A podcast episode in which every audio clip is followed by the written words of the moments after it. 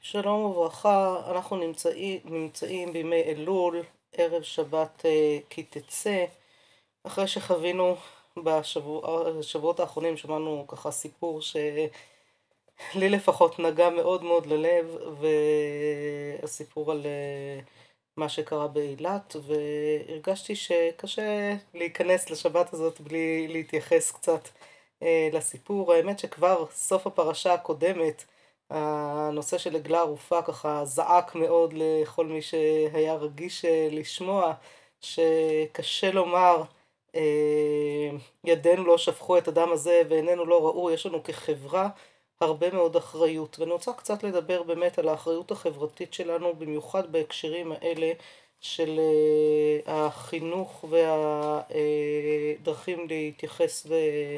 אה, להתנהל כבני אדם בכלל ולנשים בפרט. ואני אתחיל דווקא מפסוקים בפרשת קדושים. למה אני מתחילה דווקא משם?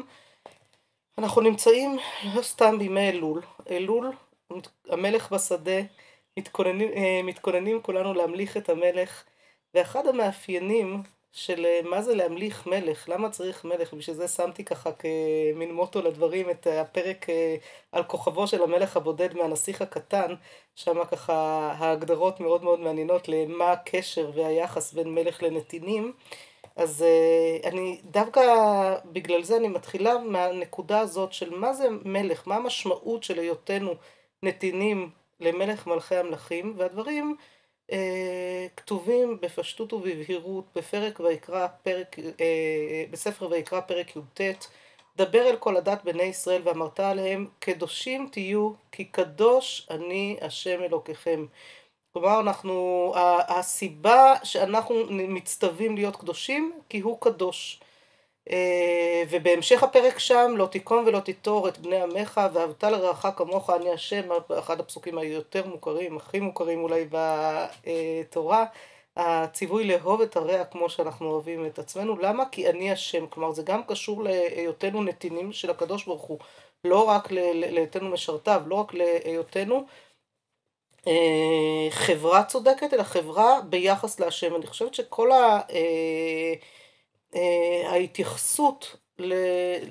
לכל נושא חברתי בעם ישראל מוכרח להיות תלוי דווקא בהיותנו בנים של מלך מלכי המלכים. כלומר, דווקא בהיותנו המשרתיו, זה מה שמכתיב לנו גם את היותנו חברה צודקת. החברה הצודקת אה, וחברה טובה זה לא רק העניין של המוסר האנושי, אלא הרבה מאוד גם חלק, ואולי העיקר, אה, עבודת השם. ואפשר אה, לראות את הדברים ככה בצורה מאוד מאוד אה, יפה גם בפירושים שונים שיש על אותו פסוק שקראתי קודם בויקרא פרק י"ט פסוק ב' קדושים תהיו כי קדוש אני השם אלוקיכם אומר לנו רבנו יוסף, יוסף בכור שור קדושים תהיו כי קדוש אני מנהל לקדוש שיהיו משרתיו קדושים. אנחנו כולנו מכירים, מכירים את הפיוט שזכה פשוט להלחנה, אז כולם זוכרים אותו היטב. חמול על מעשיך, נאה לקדוש, פאר מקדושים. הנה, אפשר לראות מאיפה נאה לקדוש, שיהיו משרתיו קדושים. כלומר, איך אנחנו מתכוננים אה, בימי אלול להמלכת המלך, אנחנו מוסיפים קדושה בעם ישראל. והוא ממשיך ואומר שם, כי אין מושל קדוש יכול לסבול סביביו משרתים, אלא אם כן קדושים, דכתיב מושל מקשיב על דבר שקר, כל משרתיו רשעים. הלדבר אמת, כל משרתיו צדיקים, שכל אדון כדומה לו. וכל שכן מלך מלכי המלכים, שראויים להיות משרתיו קדושים.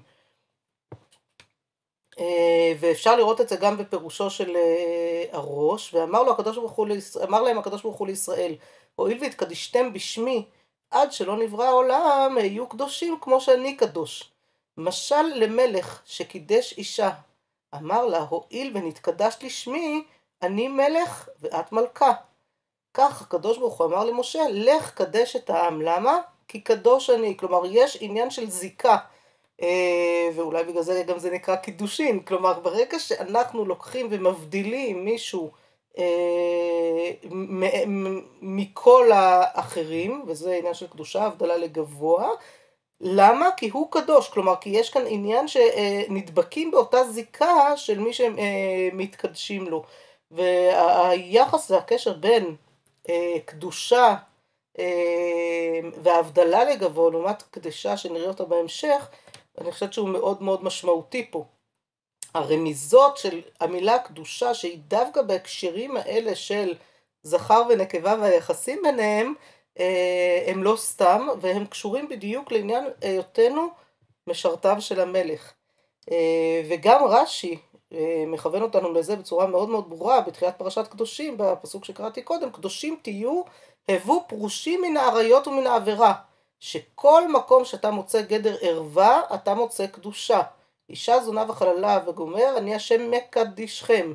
ולא יחלל את זרעו אני השם מקדשו. קדושים יהיו אישה זונה וחללה וגומר. כלומר יש עניין שבמקום שיש קדושה ההפך של זה זה גדר ערווה ולכן כנראה לא סתם באחד השיאים של אחרי כל התהליך שאנחנו התחלנו אותו עכשיו ביציאת המלך לשדה בתחילת ימי אלול ולאורך אה, אלול ועשרת ימי תשובה דווקא ביום הכיפורים ביום הקדוש יום כיפור במנחה מה אנחנו קוראים? פרשת האריות. למה? כי שם המוקד, שם הקדושה, שם הדרך לסיים את תהליך ההמלכה ולמצות את הדרך שבה אנחנו צריכים להתנהג בעולם. כלומר יש לנו אחריות כנתיני המלך ללכת אה, בדרכיו, להידבק בדרכיו, להיות קדושים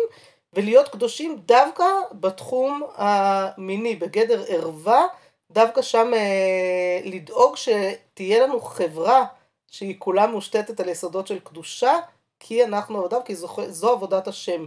אומר לנו המדרש אה, אגדה אה, של בובר בפרשת קדושים, קדושים חסר ו' ללמדך, שאם ילך אדם בדרכי בוראו, קדוש יאמר לו. מי שהולך בשרירות ליבו ואחר תאוותו, ייקרא קדש. לפיכך חסר ו', כלומר במילה קדושים אין ו' כדי להגיד שיש בה טמון בה הזרע לכאן ולכאן. אפשר להיות קדושים ואפשר להיות לא עלינו קדשים כאשר הולכים אחרי תאוותנו וזה בדיוק העניין של החינוך של למה אנחנו אה, אה, מתקנים בימים האלה אנחנו מתקנים את התחום הזה של הקדושה של להידבק בבוראנו. פרשת כי תצא מכוונת אותנו לדייק את הדברים עוד יותר וכנראה לא סתם היא ככה נמצאת לנו בתוך ימי אלול האלה וכשהגיעה אלינו עכשיו בדיוק אחרי הסיפור ששמענו היא מהדהדת בי עוד הרבה הרבה יותר חזק. פרשת כי תצא יש בה כמה וכמה אה, נקודות של היחס לנשים ואלו מקומות שבקריאה שרגילה לשפה המודרנית וכל המיטו וכולי וכולי לכאורה בהתחלה יכולות קצת לקומם ולהיראות כאילו הן לא בדיוק מתכתבות עם המוסר שאנחנו מנסים לדבר עליו היום, אבל כשקוראים קריאה מדוקדקת את הדברים ומבינים שהפסוקים בתורה לא באים לבד, הם באים יחד עם תורה שבעל פה ורואים מה אה, אה, הפרשנים לאורך אה, הדרך פירשו בדברים האלה, אפשר לראות שבעצם הדין של כל, כל יחסים לנשים הוא דווקא מאוד מאוד מאוד אה, מתקדם והלוואי שהיינו יכולים באמת היום גם כן לנהוג בצורה הזאת ובעיקר הוא מכוון אותנו להבין שכל העניין של יחס לנשים ויחס לגברים ויחס לכולם כחברה כפי שפתחתי בתחילת הדברים איננו נובע רק מהיחס בין אדם לחברו אלא כולו מושתת על בין אדם למקום כלומר על היותנו עבדי המלך וכך גם צריך לקרוא את הדברים בפסוקים האלה. אני מתחילה מהפסוקים הראשונים של הפרשה מאשת יפת תואר, דברים כ"א, י' עד י"ד. כי תצא למלחמה על אויביך, ונתנו השם אלוקיך בידיך, ושבית שביו. וראית בשביה אשת יפת תואר, וחשקת בה, ולקחת לך לאישה. והבאת אל תוך ביתך, וגילחה את את ראשה ועשתה את ציפורניה, והסירה את שמלת שביה מעליה, וישבה בביתך, ובכתה את אביה ואת אמה ירח ימים, ואחר כן תבוא אליה ובעלתה, והייתה לך לאישה. והיה אם לא חפצת בה, ושילחת לנפשה, ומכור לא תמכרנה בכסף, לא תתעמר בה, תחת אשר פינתה. התורה כאן מתייחסת למציאות מאוד מאוד רווחת, בוודאי בעולם העתיק, לצערנו עד היום אפשר לראות את זה בהרבה מאוד חברות, שבה חייל אה, מגיע, חלק מהכיבוש של עם אחד את העם האחר, עובר בתפיסה ה...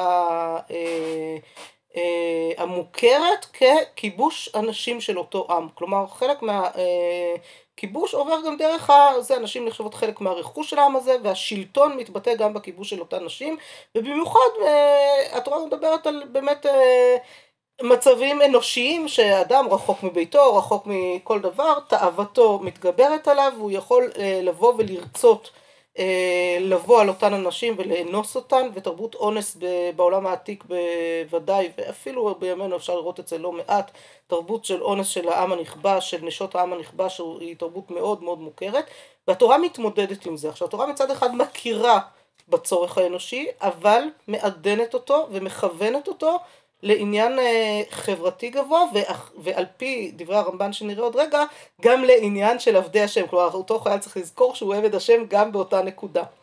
אומרת לנו הגמרא במסכת יבמות, אה, אומרת הברייתא, דתניא, ובכתה את אביה ואת אמה, במה דברים אמורים שלא קיבלה עליה, אבל קיבלה עליה מטבילה ומותר בה מיד. לכאורה הגמרא בכלל לא, הברייתא פה בכלל לא אה, אה, יוצאת ישירות מהפסוקים בתורה, הפסוקים בתורה דיברו על איזשהו משהו בין חייל לבין איזו אישה יפת תואר שהוא רואה ב, אה, בנשים שנלקחו בשבי והוא רוצה אותה ובכלל מה הקשר עכשיו למצוות, לקבלת עול מלכות שמיים, מה, מה, מה כל העניין? והברייתא אומרת לא, תשים לב, אתה לא לוקח אישה סתם, אתה לוקח אישה, בניין של בית הוא חלק מעבודת השם. אתה איש קדוש. למה אתה קדוש? כי קדוש אני, אתה צריך להתנהג בקדושה גם פה. לכן, אם אתה לוקח אותה ומצליח לשכנע אותה להתגייר מיד, הרי שהיא נכנסת לעם ישראל, ממילא היא שוכחת את כל מה שהיה באותו רגע שהיא קיבלה על עצמה גרות, זה מה שאומרת הברייתא שקיבלה עליה, ולכן אתה יכול מיד אה, גם, אה, אתה מותר בה, כי אתה תישא אותה כדת משה וישראל, כי הטבלת אותה, גיירת אותה, ואתה יכול, ל... ואז אתה, אתה מותר בה מיד. אבל אם היא לא קיבלה עליה, היא נמצאת בשבי, היא הייתה עובדת עבודה זרה, מה פתאום שתבוא על אישה, שתיקח לך אישה שהיא לא, לא, לא חלק מהמשרתים האלה של, של השם, אתה, אתה בכלל לא בכיוון. ובשביל זה, אה, אומרת, אה, אה, בשביל זה אומרת הגמרא, כל הסיפור הזה של בכתה את אביה ואת אמה ירח ימים הוא שלא קיבלה עליה כי באותו זמן, לפי מה שמסביר הרמב"ן, אה, ייקח הזמן שאתה תגיע. והרמב"ן ככה מביא לפני כן את הפירושים היותר ידועים, בסדר? למה צריך את זה, ואז הוא באמת על פי הברייתא הזאת מסביר את הכיוון של עבודת השם גם. אומר הרמב"ן ככה, וטעם האבלות והבכי על דעת רבותינו, כלומר על דעת חז"ל, כדי שתתנבל, אולי יעבור חשקו ממנה.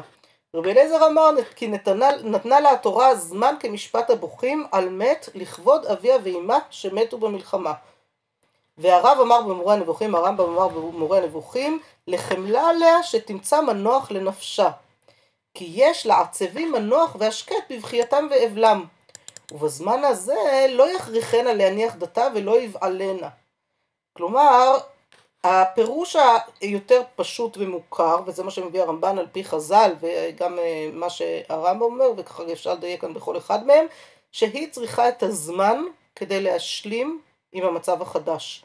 ולא שייך, אה, וקודם כל היא צריכה את הזמן, זה מה שהרמב"ם אומר, וחוץ מזה, אה, חז"ל גם אמרו, כדי שתתנבל אולי יעבור חשקו ממנה, כלומר אחרי שתראה אותה כזאת אבלה, יושבת מסכנה וכולי וכולי, אז אתה כבר לא תרצה אותה גם. זה שהיא הייתה נראתה לך יפה כשהיא הייתה בשביה, אתה אחרי חודש שתראה אותה כזאת מסכנה ובוכייה, אתה כבר לא תרצה אותה. זה, זה גם דרך להרחיק אותך ממנה ולא שלא תרצה אותה. ומצד שני, גם uh, יש כאן עניין של uh, לתת לה את הזמן. כלומר, יש כאן הסתכלות עליה. אבל אומר הרמב"ן, ועל דעתי, אין הפנאי לחמול עליה. כלומר, לא הסיבה העיקרית זה החמלה דווקא עליה, זה ודאי נמצא שם גם כן, אם חז"ל אמרו את זה. אומר, אני לא חושב שזה הסיבה העיקרית, אלא רק שיעקר שם עבודה זרה מפיה ומליבה, ולכבות עוד גחלת הנידוד והפירוד מאביה ומאמה ומעמה. הוא אומר שאין הגון לשכב עם אישה אנוסה ומתאבלת, כמו שהזכרו רבותינו ז"ל, וממזרים בני גרושת הלב. וכל שכן זאת הצועקת בליבה לאלוהיה, להצילה ולהשיבה אל עמה ואל אלוהיה. אז הוא אומר כאן בעצם שני דברים חשובים מאוד. אחד, שיש עניין שיעקר שם עבודה זרה מפיה ומליבה. כלומר, קודם כל היא צריכה להתנתק מהעבר. והיא צריכה להבין שהיא עכשיו נכנסת לחלק מכלל ישראל, וזה באמת בעקבות הברייתא, כמו שנראה עוד רגע. אבל uh, חוץ מזה, הוא, הוא, הוא אומר כאן דבר נוסף מאוד מאוד חשוב, וזו ההכרה הכל כך בסיסית של התורה uh, בדין הפשוט הזה, כנגד כל מה שרגיל שאין הגון לשכב עם אישה אנוסה ומתאבלת. כלומר, העניין של uh, להיות ביחד איש ואישה, אונס הוא לא בתחום. כלומר, אונס לא שייך, זה לא הגון, זה לא שייך, לא עושים את זה, זו לא הדרך לחבר אישה לאיש ואיש לאישה. וזו אמירה ככה מאוד מאוד אה, מהדהדת, במיוחד על רקע אה, הדברים הידועים מהתרבות. והנה כאשר יודיעוה שנכריחנה לעזוב את עמה ומולדתה ותתייהד, נאמר לה, תתנחמי על אביך ועל אמך ועל ארץ מולדתך, כי לא תוסיפי לראותם עוד עד עולם. אבל תהי אישה לאדונייך כדת משה ויהודית. והנה, אז ניתן לה זמן שתבכה ותתאבל כמשפט המתאבלים, להשקיט ממנה צערה ותשוקתה. כי בכל עצב יהיה מותר, וניחום אחר כך. אחר, אחרי כן, והנה בזמן הזה, לקחה עצה בנפשה לגרות, ונעקר קצת מליבה עבודה זרה שלה, ועמה ומולדתה כי ניחמה עליהם, ודבקה באיש הזה שידעה כי תהיה אליו והורגלה עמו. ולכך אמר הכתוב, והבאת אל תוך ביתך, ודרשו ביתך ולא אל בית אחר, וכן וישבה בביתך, שתשב כל הזמן הזה בבית שהוא משתמש בו, אולי תחפוץ ותתרצה בו. ועל הכלל הזה כי כולו בעבור ההכרח, אבל אם רצתה להתגייר בחפץ נפשה בבית דין כמשפט, הרי היא מותרת מיד. וכך מכוון אותנו הרמב"ן בעקבות הברייתא שראינו, באמת להבין שהעיקר פה שהחיבור ביניהם, גם אם הוא בא מתוך חשק בזמן מלחמה, לא יכול להיות שהחיבור יהיה רק חיבור אה, גופני, חומרי, בטח לא באונס חס ושלום, אלא מתוך חיבור קדוש, כי קדושים תהיו, כי קדוש אני, אנחנו צריכים להיות אה, קדושים וממילא הוא צריך לקדש אותה לא לאישה. איך מקדשים אותה לא לאישה? רק כאשר היא תתגייר. איך גורמים לזה? נותנים לה את הזמן להשלים עם העובדה, מתייחסים אליה יפה באותו חודש, מקרבים אותה, והיא מבינה שהיא עכשיו עוברת לפאזה אחרת, ורק אז אפשר אה, שתתקדש לו. ולכן גם, אם היא אחרי כל החודש הזה, בסוף אתה לא רוצה בה, אתה לא יכול למכור אותה, אתה לא יכול להתעלל בה, אתה יכול אך ורק לשלח אותה לחופשי אה, בצורה מכובדת ומכבדת, כי היא לא רצתה להתגייר ולא מכריחים אדם להתגייר סתם. בהמשך הפרשה יש עוד כמה וכמה פרשיות ככה מעניינות, אני רוצה להתמקד בעוד שתי פרשיות, מוציא שם רע על בתולת ישראל ואחר כך אה, הדין של אה, קדשה, מוציא שם רע על בתולת ישראל, דברים כ"ב, פסוקים י"ג עד כ"א, נקרא אותם. אומרת התורה כך, כי ייקח איש אישה ובא אליה ושנאה. ושם לה עלילות דברים, והוציא עליה שם רע, ואמר, את האישה הזאת לקחתי ואקרב אליה, ולא מצאתי לה בתולים. ולקח אבי הנערה ואימה, והוציאו את בתולי הנערה אל זקני העיר השערה. ואמר אבי הנערה אל הזקנים, את ביתי נתתי לאיש הזה לאישה, וישנאיה. והנה הוא שם עלילות דברים לאמור, לא מצאתי לבתך בתולים, ואלה בתולי ביתי, ופרסו השמלה לפני זקני העיר. ולקחו זקני העיר ההיא את האיש ואיסרו אותו, ואנשו אותו מאה כסף, ונתנו לאבי הנערה, כי הוציא שם רע על בתולת ישראל, ולא תהיה לאישה, לא יוכל לשלחה כל ימיו. אם באמת היה הדבר הזה, לא נמצאו בתולים לנערה, והוציאו את הנערה אל פתח בית אביה, וסקלוה אנשי עירה באבנים ומתה, כי עשתה נבלה בישראל לזנות בית אביה, וביארתה הרע מקרבך. אמ, הסיפור פה לכאורה אה, באמת אה, לא קל לקריאה בתרבות של ימינו, אבל צריך לזכור, מדובר על נערה, מדובר על אה, ילדה מאוד מאוד מאוד צעירה, ובימיהם שנישאו נערה הגדרתה בין 12 ל-12 וחצי, אחר כך היא כבר בוגרת, ולכן יש כאן הרבה הרבה צמצומים של כל מה שאפשר לומר על הדבר, ואפילו כאן מנסים לתת לה אפשרות לתיקון. אומרת הגמרא במסכת כתובות ברייתא, כדתניא, ופרסו השמלה, מלמד שבאים עדים של זה ועדים של זה, ובוררים את הדבר כשמלה חדשה. רבי אליעזר בן יעקב אומר, דברים ככתבן, שמלה ממש. כלומר, יש כאן מחלוקת תנאים, האם מדובר פה באמת שמלה, שמוציאים את הבתולים לעיני כולם, לעיני הזקנים, או שיש כאן עניין של ברור הדין. ורש"י, שבדרך כלל הולך כדרך הפשט, בוחר כאן, שלא כדרך הדברים ככתבן, שמלה ממש, לא כשיטתו של רבי אליעזר בן יעקב, אלא מפרש לנו, הרי זה משל, מחוברין הדברים כשמלה. כלומר, הוא אה, לוקח אותנו דווקא לפירוש הראשון של תנא קמא, שיש כאן עניין של לברר היטב היטב את הדברים, ולא אה, סתם להוציא שם רע על בתולת ישראל. אני רוצה שנקרא את הפירוש של הרש"ר הירש אה, כאן, גם בהמשך נראה אותו ככה קצת יותר, כי הוא באמת אה, מתאר את כל התיאור של איך הדברים אה, נעשים ולמה צריך להתייחס דווקא בצורה הזאת. אז מסביר הרש"ר הירש כך בפסוק ט"ו: הם פורסים את מה שזמם כנגדה בסתר, הם מוציאים את נחליו לאור היום, וכפי שהדבר נתבהר בברייתא, עדי האב מתייצבים כנגד עדי הבעל, וכך מבררים את הדבר כשמלה חדשה שאין בה קמטים. ובפסוק י"ט הוא מסביר, ולא תהיה לאישה, לא יוכל לשלחה כל ימיו. לכאורה יכולנו לומר, מה, זה מה שהיא צריכה, לחיות עם אדם ששונא אותה כל החיים, אחרי... מה הולך פה? אז הוא מסביר כך, נקודת המבט המקורית של תורת ישראל יכלה להניח שהאישה זוכה להערכה יתרה במסגרת הנישואים. דבר זה מתגלה בכל תחום ספרות ישראל, וכבר עמדנו על כך. התורה יכלה להניח שהאיש ימצא ויעריך באשתו את פנינת לבבו ואושר חייו, ולפיכך יכלה להפקיד בידיו את ההחלטה על ביטול הנישואים אם אשתו לא הייתה לו כזאת. נישואים שאיש יהודי יכול היה להחליט על ביטולם לא היו ראויים להמשיך, להמשך קיומם, זה יכול היה להיות מושכל ראשון בעיני התורה. ולא הייתה זו התקדמות, אלא הייתה זו נסיגה בהתפתחות התרבותית היהודית, כאשר נתגלה הכרח זמני ומקומי לשלול מן האיש אותה רשות חד צדדית, במקרה הנידון כאן התנהג האיש כלפי אשתו בצורה מחפירה, כדי להביא בכוח לידי התרת הנישואין. משום כך שללה ממנו התורה את הזכות הזאת לכל הזמנים. במידה שהדבר תלוי בו, תהיה אישה זו אשתו כל ימיו. הוא לא יוכל לעולם להתיר את הנישואים האלה בלא הסכמתה.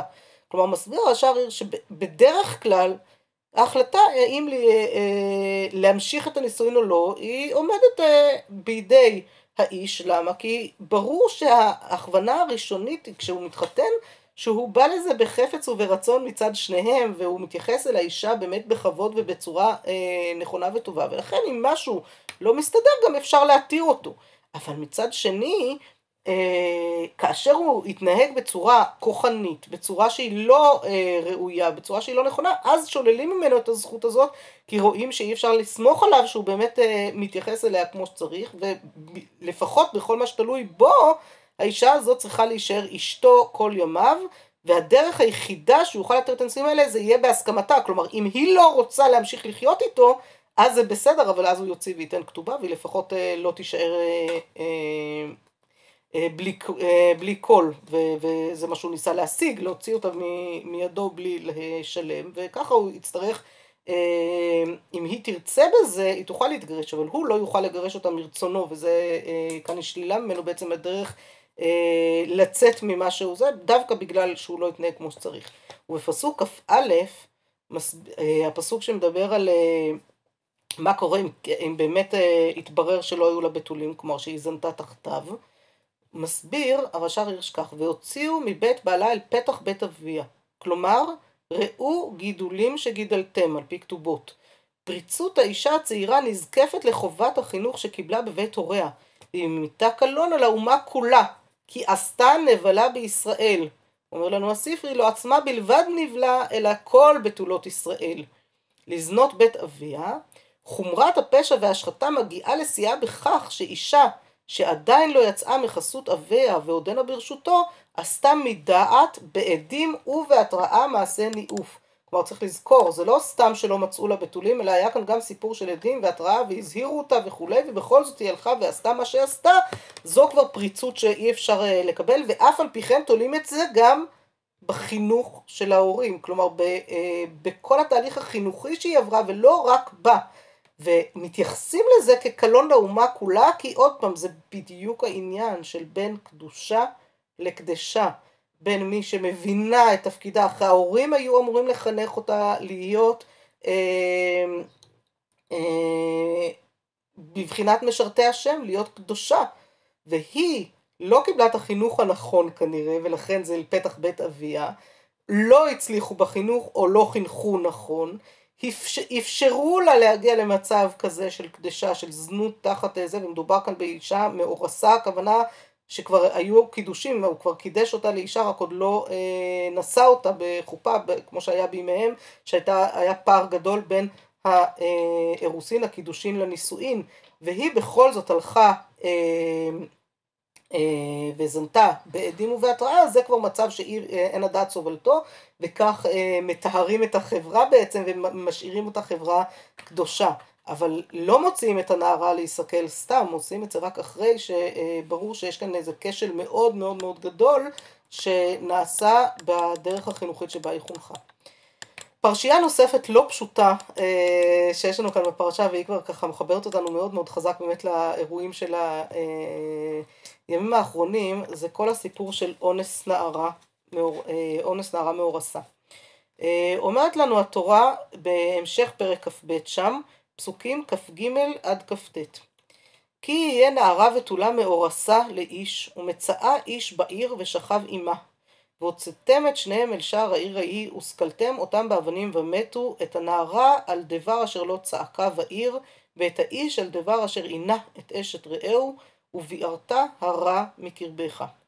ואם בשדה ימצא האיש את הנערה מאורסה והחזיק בה האיש ושכב עמה, ומת האיש אשר שכב עמה לבדו, ולנערה לא תעשה דבר, אין לנערה חטא מוות, כי כאשר יקום איש על רעהו ורצחו נפש, כן הדבר הזה. כי בשדה מצאה, צעקה נערה מורסה ואין מושיע לה. ובהמשך, כי ימצא איש נערה ותולה אשר לא הורסה, ותפסה ושכב עמה ונמצאו, ונתן האיש השוכב עמה להביא הנערה חמישים כסף, ולא תהיה לאישה תחת אשר עינה, לא יוכל שלחה כל ימיו.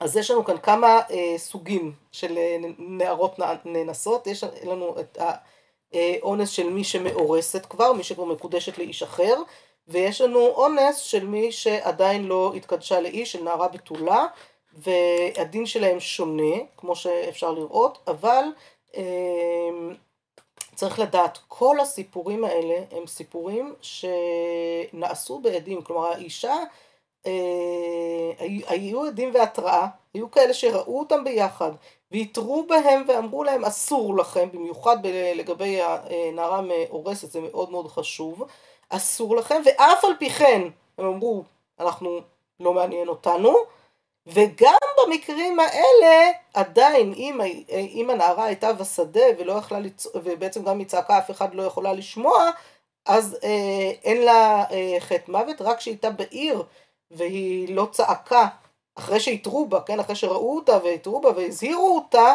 אז אומרים, טוב, היא כנראה בחרה בזה מרצון ולא לא צעקה ולכן אה, יש לה גזר דין מוות. ננסה להבין את הדברים שוב על פי פירושו של הרש"ר עיר שככה מאוד מאוד מדייק אותם, אה, והוא אומר ככה, אכן, כשהעובר עבירה אינו עושה מעשה, אלא סובל אחרים עושים בו מעשה, הרי הוא כקרקע עולם, אף שקיבל התראה והתיר עצמו למיתה, צריך הוכחה בשעת מעשה שסובל מעשה אחרים ברצון. די לא כן איכא למימר, אף שקיבל עליו ההתראה והתיר עצמו למיתה, ולנאנס לא היה עובר. ואם כן, מה הריאך ששניהם קיבלו ההתראה והתירו עצמן למיתה, והוא עשה את המעשה תוך כדי דיבור, ואף על פי כן, היא צעקה כשבא לעשות מעשהו, אינה נהרגת. וכיוון שלא צעקה במקום שהיה לה לצעוק, מוכח שברצונה נעשה המעשה. אכן, בפרק, בפסוק כ"ה, אדרבה נתברר על ידי עדים שהחזיק בה, כלומר שנאנסה לבוא עליה, אחר שקיבלו שניהם ההתראה, הדה לא צעקה, אז אינו מוכיח שנתרצית קודם המעשה, מפני שהיה במקום שצעקתה לא הועילה לה. ואם כן חזקתה שבאונס נעשה המעשה, ואף שקיבלה התראה אינה נהרג, נהרגת. כלומר, ולנערה, והוא מסביר בהמשך, ולנערה לא תעשה דבר, אונס רחמנה פטרי. בעצם מסביר לנו הרש"ר שאין דבר כזה שאדם מסכים להיות אנוס. כלומר, אונס זה דבר שאדם נעשה שלא ברצונו של האדם. עכשיו פה יש מצב מאוד מאוד מורכב, כי לכאורה עומדים עדים ומתרים בהם, ואומרים אתם יודעים שאסור לכם כי את מאורסת, ושיהרגו אתכם אם תתגלו, והם אומרים אנחנו יודעים בסדר לא אכפת לנו, ואף על פי כן מבינים שחל עליה כאן שהאישה היא לא כמו האיש בהקשר הזה, כלומר האיש באמת מקבל על עצמו, ולכן גם יוציאו אותו להורג, אבל האישה כאן היא באיזשהו מצב יותר עדין, שהיא מצד אחד לכאורה מקבלת על צו, ועדיין יכול להיות שזה נעשה באיזושהי כפייה, ולכן נותנים לה עוד את זכות הצעקה, אם היא במקום שישמעו אותה, ואם במקום שלא ישמעו אותה, אז אפילו תולים בזה שהיא צעקה, על אף שיכול להיות שלא. אין כאן מדובר באונס של מישהי שלא רואים אותה בכלל, ונאנסת במקום שאין שום עדים ושום התראה ושום דבר. אה, אצל אישה כזאת ככל הנראה בוודאי בוודאי שיפטרו אותה ויבינו ש... גם אם היא לא צעקה זה לא אומר שום דבר. מדובר כאן במישהי שכאילו קיבלה על עצמה, ואף על פי כן מבינים שיש פה איזה משהו שהוא מעבר, ל... שיש פה איזושהי אלימות מעבר, ולכן מאפשרים לה עוד את זכות הצעקה. והוא אה, מסביר עוד, אין לנערה חטא מוות, לא רק אין מוות לנערה, אלא אין לנערה חטא מוות. אונס איננו נידון כחטא, ואין לו תוצאות הלכתיות, ואף אין הוא מביא לידי קורבן חטאת. כאשר, ועל הפסוק, כי כאשר, הפסוק המאוד מאוד אה, נוגע אה, ללב, כי כאשר יקום איש על רעהו ורצחון נפש, כן הדבר הזה, כאן צריך מאוד מאוד זהירות, כי הפסוק הזה מצד אחד אין ספק שלא עלינו, אונס ממית משהו בנאנסת או בנאנס, אבל זה לא רצח, כלומר צריך להיזהר וככה אה, יצא להיתקל לא פעם בנשים שעברו אה, אונס, שמצד אחד מדברות באמת על החלק שמת בהן בעקבות זה, אבל מצד שני הן ממשיכות לחיות והן בונות לעצמן הרבה מאוד פעמים חיים טובים ואחרים אחרי הרבה הרבה התגברות והרבה עבודה והרבה טיפול, כלומר זה ודאי צריך הרבה אה, דיוק וזהירות, אבל בסך הכל זה לא רצח במובן של אין חיים יותר. אבל זה כן רצח במובן של, אה, אה, במובנים אחרים, ונראה איך מסביר הרש"ר הירש, כי כאשר אומר כן דבר הזה, פסוק זה בא לנמק את האמור לפניו, אין לנערה חטא מוות. וזה פירושו. כדרך שאין אדם אחראי לרצח שאחר ביצע בו באלימות, אם הסכים או אפילו רק נמנע מלהתנגד, הרי הוא בגדר מאבד את עצמו לדעת, כך, ש... כך אין אדם אחראי לניאוף ולזנות שאחר ביצע בו באלימות. כלומר, הדבר הראשון, למה אה, יש כאן אה, השוואה לרצח, כי כמו שגם אם אדם יגיד, כן, כן, נכון, אני מוכן שהוא יהרוג אותי, אין דבר כזה. אדם לא מוכן שיהרגו אותו באותה מידה, אדם, אישה או איש לא מוכנים שיאנסו אותם. כלומר, ניאוף וזנות שאחר מבצע בו באלימות, זה אה, דומה לרצח מהבחינה הזאת שאין דבר כזה, אי אפשר להטיל עליו חטא אונס רחמנא פטרי. אולם אותה השוואה של דין נערה מאורסה, ממשיך הרש"ר הירש אומר, לדין רצח, מאלפת גם ביחס לפשע הרצח. בנערה המאורסה נאמר כאן שהפשע בוצע בה משום ואין מושיע לה, ולמדנו מכאן, היש מושיע לה? בכל דבר שיכול להושיע, אף ניתן, ניתן להצילה בנפשו. הווה אומר, אילו היה שם אדם, היה חייב להציל אותה בכל דרך שהיא, ובאין דרך אחרת אפילו בנפש הפושע. כלל דומה נוהג גם ברצח, ובאין דרך אחרת יש להציל אדם מסכנת רצח אפילו על ידי הריגת הרוצח, הרודף אחר חברו להורגו מצילין אותו בנפשו של הרודף, כלומר בעצם מכוונת אותנו התורה להבין למה אנחנו אומרים פה שזה כמו ברצח? כמו שברצח אדם שרואה מישהו הולך לרצוח את אה, אדם אחר, הוא חייב לעשות כל שביכולתו כדי לגרום לזה שהרצח לא יתקיים. ובמידה ואין שום ברירה, אפילו להרוג את הרוצח. אותו דבר לגבי אונס. אדם שרואה אישה נאנסת או איש נאנס, חייב מדין תורה להציל אותה או אותו. אני חושבת שפה הזעקה החברתית הכל כך קשה שהייתה השבוע על זה שהיו שם אנשים שראו ולא עשו דבר כדי להושיע. איך אתם לא מצילים? ראיתם פשע כזה, אתם אלה ששיתפו פעולה והצטרפו, אוי ואבוי, בכלל נורא ואיום. אבל גם אלה שלא, איך עמדתם, לא תעמוד על דם רעך, זה בדיוק כמו רצח. אסור לשתוק, אסור להבליג, וכאן באמת הכאב הכל כך גדול, והאסור לשתוק ולהבליג מתחיל קודם כל, כמו שאמרנו כבר קודם, בחינוך שאנחנו מחנכים, וזה מה שאיתו פתחתי ככה עוד התחלת השיעור על ידינו לא שפכו את הדם הזה ועינינו לא ראו, אנחנו לא יכולים לומר שידינו לא שפכו את הדם הזה, כי כולנו אחראים על החינוך, וכולנו יודעים כמה החינוך חשוב. וכאן יש גם אה, בסיס, בסיסי מאוד בחינוך ל, אה, לכל היחס לאריות, שהלוואי שנצליח לתקן אותו הרבה יותר ולהיות ראויים, להיות קדושים, לתקן את המקום הזה של הקדושה בישראל, וממילא גם, אה, גם כחברה נהיה חברה יותר טובה כאשר אנשים יראו דבר כזה שהוא כל כך חמור ובוודאי לא יעמדו ויעברו הלאה אלא אה, באמת יוכלו לתקן. אני חושבת שכל הנשים האלה שמופיעות בפרשה והיחס אליהן מוביל בסופו של חשבון לאחד הפסוקים היותר קשים וזה הפסוק, אה, לאחד הפסוקים היותר נוגעים ככה ש, שבעצם מדרדרים לשם וזה הפסוק שלא תהיה קדשה. אה, גם בפרק י"ט בויקרא שאיתו פתחתי את השיעור הזה מופיע פסוק שאומר אל תחלל את בתך להזנותה ולא תזנה הארץ ומלאה הארץ זימה. כלומר, יש קודם כל אה, עניין של חולין, חילול וחולין במי ששולח את ביתו לזנות. וכך מפרש שם אה, באותו פסוק הרש"ר היר, שלמדנו מלשון אל תחלל, שבנות ישראל קדושות מטבען, אלא אם כן קדושתן מתחללת מבחוץ. בנות ישראל הן קדושות וצנועות. אם, אם הן משחיתות את דרכן, הרי זו אשמת הבנים בישראל, אשמת האבות והגברים. בהקשר עם המצווה של הקבוצה הקודמת, הרי זה הרעיון המתבטא כאן. קדשו את חושניותכם הגופנית למען קדושת בנותיכם. השחתת הבנות נזקפת לחובת האבות. היא באשמת אורח חייהם ובהשפעת דוגמתם. כך אתה מוצא שזנות בת כהן נזקפת לחובת אביה הכהן, את אביה היא מחללת, והבת המזנה מוצאת אל פתח בית אביה, ושם היא נענשת. וכך אומר הושע, לא אפקוד על בנותיכם כי תזננה ועל כלותיכם כי תנאפנה כי הם עם הזנות תיפרדו ועם הקדשות יזבחו ואם לא יבין ילבט. כלומר בעצם יש לנו כאן אה, נקודה מאוד מאוד חשובה. כשאנחנו רואים, לא עלינו, נשים שנמצאות בזנות, צריך לדעת שהן לא הגיעו לשם סתם.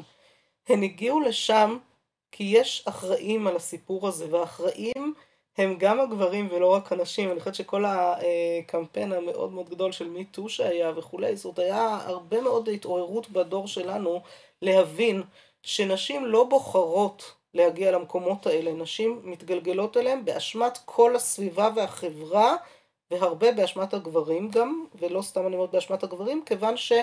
אישה לא יכולה להיות uh, בזנות אם לא יהיה מי שיבוא אליה וירצה לשלם לה כסף בשביל הדבר הזה, ושם uh, באמת האחריות על הגברים, וזה בדיוק הרעיון של החוק שעבר בכנסת, חוק הפללת הלקוח, שמבין שהדרך להילחם בתופעה הכל כך בזויה הזאת, היא בעצם להפנות את המבט אל אלה שצורכים ולהגיד אתם פושעים, אתם עושים מעשה לא ראוי ולא נכון חברתית. ולא רק חברתית, חברתית תורנית, ולכן גם הצטרפו למאבק הזה הרבה מאוד ארגונים אה, דתיים, ולא סתם, כי, כי, כי זו חובה דתית ממדרגה ראשונה, כמו שנראה עוד רגע. עכשיו, יותר מזה צריך להבין אבל, אישה, לפי המחקרים, רוב רובן, 90-95% מהנשים שמתגלגלות, אה, לא עלינו לזנות, הן נשים שעברו אה, פגיעה מינית לפני כן. כלומר שנפגעו מינית בילדותן או בנערותן, ומרגישות שגופן כבר מחולל, שגופן כבר לא שלהן, וממילא כבר מאבדות את, ה, אה, את החירות עליו ומתגלגלות יותר ויותר למקומות אה, נמוכים וקשים. ולכן זו עוד אחריות חברתית בזה שמי שפגע מינית צריך להבין שהוא פוגע ופוגע ופוגע ויכול לגלגל למקומות מאוד מאוד קשים. אומרת לנו התורה בפרשתנו, פרק כ"ג, פסוק י"ח, לא תהיה קדשה מבנות ישראל ולא יהיה קדש מבני ישראל. כלומר, יש איסור על זה שיהיו אה, קדשות, מה זה קדשה? הוא מסביר לנו רש"י, לא תהיה קדשה מופקרת מקודשת ומזומנת לזנות. כלומר, לא תהיה קדשה זה לא תהיה זונה. ומסביר לנו הרמב"ן, הסבר אה, מאוד מאוד חשוב, וגם אה, בעל ספר החינוך, והנראה בעיניי בלאו הזה, אומר לנו הרמב"ן, כי הוא אזהרה לבית דין, שלא יניחו אחת מבנות ישראל להיות יושבת בפרשת דרכים בעיניים על הדרך לזימה, או שתתקן לה קובה של זונות כמנהג ארצות זרים יושבות על הפתח בתופים וכינורות, כעניין שכתוב קחי כינור סו בעיר זונה נשכחה איתי ונגן ארבי שיר למען תזכרי, תזכרי. כלומר, אומר לנו הרמב"ן, יש לנו כאן אזהרה לבית דין. על מי האחריות בפסוק הזה לא תהיה קדשה? האחריות לא, היא לא לקדשה, היא התגלגלה לשם בכוח הנסיבות. האחריות היא על החברה, על בית הדין, שידאג לזה שדברים כאלה לא יהיו בתוכו, ולכן כל כך היה חשוב החוק הזה שדיברתי עליו קודם, כי החוק בעצם אומר לא, אנחנו לא מוכנים להכיר בתופעה הזאת כתופעה לגיטימית וקיימת. מי שאומר שזה המקצוע העתיק בעולם, מתוך השלמה, אוי ואבוי, אסור לנו להשלים עם הדבר הזה. לא בישראל, זה יכול להיות במקומות אחרים, מה נעשה, העולם עוד לא מתוקן כולו. אבל לפחות בישראל, במקום של קדושים, של, של, של קדושים תהיו כי קדוש אני, אזהרה לבית דין שלא יהיה דבר כזה. וגם ספר החינוך, ובכלל עליו גם כן בית דין, שידעו שיש ביניהם אישה שהפקירה עצמה, שיש להם לבאר הרע מקרבם. ואין עליהם חיוב מלקות, לפי שאינם עושים מעשה, אבל עונשם גדול מאוד, שכל קלקול הדור נתלה במי שבידו למחות ואינו מוחה. והרמב"ם כותב גם על הפללת הלקוח לצורך העניין, על האחריות של הלקוח לצורך העניין. קודם מתן תורה היה אדם פוגע אישה בשוק. אם רצה הוא והיא, נותן לה שכרה ובועל אותה על אם הדרך והולך לו, וזוהי הנקראת קדשה. משניתנה התורה, נאסרה הקדשה, שנאמר לו תהיה קדשה מבנות ישראל. לפיכך כל הבועל אישה לשם זנות בלא קידושין, לוקה מן התורה מפני שבעל קדשה. מי לוקה פה? לא הזונה, אלא מי שבא עליה. ואני חושבת שהדבר הזה הוא מאוד מאוד מאוד חשוב, ולכן גם אה, כתבנו אה, בקול קורא של רבניות ומנהיגות ציבור בציונות הדתית, לפני אה, שעבר החוק כדי לזרז אותו ולחזק אותו, כתבנו כחברה שחרתה על דגלה את המחויבות ובירתה רע מקרבך, אנו רואות לעצמנו חובה לפעול למען נשים אלה, שהן מהמוחלשות והשקופות ביותר בחברה הישראלית. אנו מאמינות בבריאת האדם בצם אלוהים, מי שמתייחס אל נשים כאל חפץ עובר לסוחר פוגע במחויבות הבסיסית ביותר לתיקון עולם, לעשיית הטוב ולמילוי רצונו של הקדוש ברוך הוא. ואני מוסיפה כאן במילוי רצונו של הקדוש ברוך הוא בזה שנהיה חברה קדושה. כי נאה לקדוש פאר מקדושים. אני אסיים אה, בשתי תפילות. בתפילה שכתבה הרבנית מלכה פוטרקובסקי לעצרת אה, שמתקיימת כל שנה עצרת הזיכרון לנשים שמתו בזנות בט"ו באב. אמ, היא כתבה את זה בשנת תשע"ו ומאז זה מתקיים כל שנה. והתפילה מאוד מאוד נוגעת ומסבירה באמת את המציאות הזאת של אותן נשים אה, אומללות שמאוד מאוד קשה להן לצאת מהמקום שאליו הן הגיעו. אלוהי, אלוהי הזוקף כפופים, שלא עשני שפחה, עשה עמי חסד, האר את דרכי באורך. קצתי בביזוי הגוף, כשכל הרוצה עושה בי כבתוך שלו. חלקי השם אמרה נפשי, על כן אוכיל לו. אלוהי, אלוהי הפוקח עיוורים ועיני הנשים הכבויות, שבגרו והזקינו בטרם עת, בטרם זכו לחיות. ככלות כוחי עזור לי, ולאחריתי המתקשות להיות, על כן קראתי שמך השם מבור תחתיות. אלוהי, אלוהי המתיר נשמות אסורים, מכבלי סבל, חרפה, חיי ייסורים. אנא אל רחום, אל תשליכני מלפניך. קולי שמעת, אל תעלם אוזנך ביום אקראך. יהי רצון שתשוב ותחייני מתהומות, זכני בכוחות גוף ונפש, עוז ותעצומות, שאשכיל למצוא את המוצא, לזהות את הפתח, ויקוים בי, לכן שמח ליבי, ויגל כבודי, אף בשרי ישכון לבטח. שנזכה באמת שכחברה לא יהיו בתוכנו נשים כאלה יותר. לא נפגע יותר באף אחד ובאף אחת, שנזכה באמת להיות קדושים, כי קדוש אני, ואני ככה אסיים באמת במילים של כל הפיוט הידוע הזה, שאני חושבת שאחרי הדברים הללו מקבל גם משמעויות נוספות. חמול על מעשיך ותשמח במעשיך, ויאמרו לך חוסיך וצדקך עמוסיך. תוקדש אדון על כל מעשיך, כי מקדישך בקדושתך קידשת, נאה לקדוש, פאר מקדושים, שנזכה לחיות בקדושה, אמן.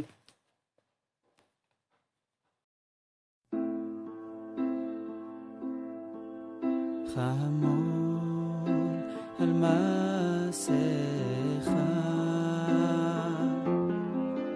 ותשמח במעשיך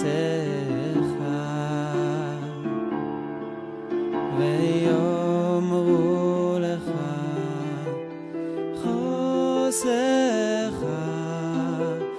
בצדקך עמוסך. חמול על מעשיך